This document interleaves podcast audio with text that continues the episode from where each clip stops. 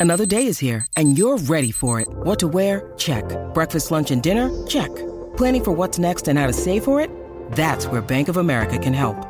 For your financial to-dos, Bank of America has experts ready to help get you closer to your goals. Get started at one of our local financial centers or 24-7 in our mobile banking app. Find a location near you at bankofamerica.com slash talk to us. What would you like the power to do? Mobile banking requires downloading the app and is only available for select devices. Message and data rates may apply. Bank of America and a member FDIC. This week, Wendy Williams is getting weird, things at the Ellen Show are stranger than ever, and Chris Cuomo is shirtless. Coming up next on We Hear Quick Fix. Hi, you're listening to We Hear Quick Fix. I'm Maggie Conlon. And I'm Ian Moore. And here's the rundown of the hottest page six stories, including the joy of six, our most satisfying piece of gossip.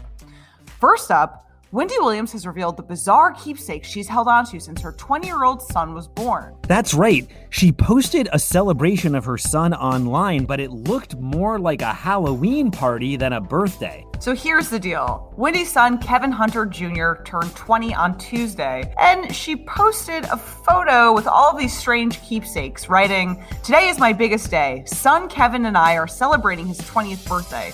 He's in Miami and I'm in NYC, but love never stops. Now that sounds like a normal message any mom might write, but then it seemed to go off the rails. Wendy wrote that if you look closely at the photo she posted, you'd see remains of her son's first haircut, her cerclage on his sneaker, and she also said, I do have all his teeth. It sounds less like a mom and more like a serial killer, if you ask me. And if you don't have a dictionary handy, one online commenter said that a cerclage is the stitches that hold your cervix closed. Why? That last part is a direct quote. In the photo, it's hard to see what all that refers to, but there is one shoe of a little baby Air Jordan.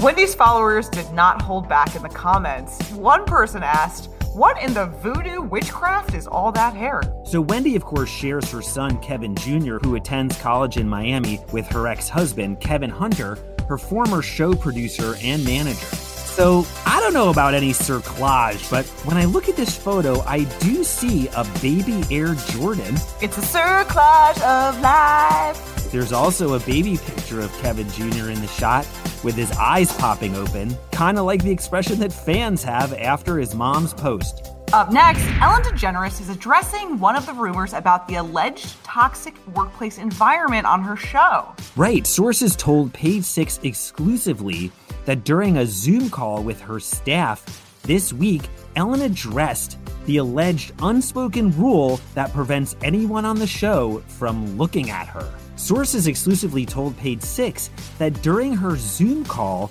with staff this week, Ellen addressed an unspoken rule that prevents people from looking at her on the set of her show.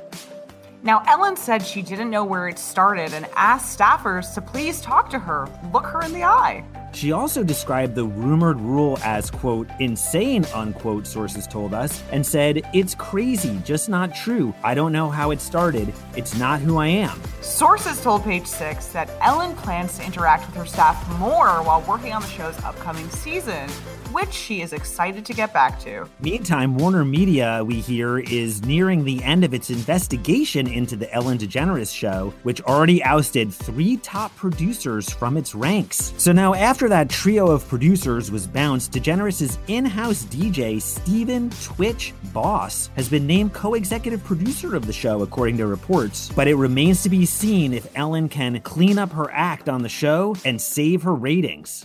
And now it's time for the joy of six, the most satisfying page six story of the week.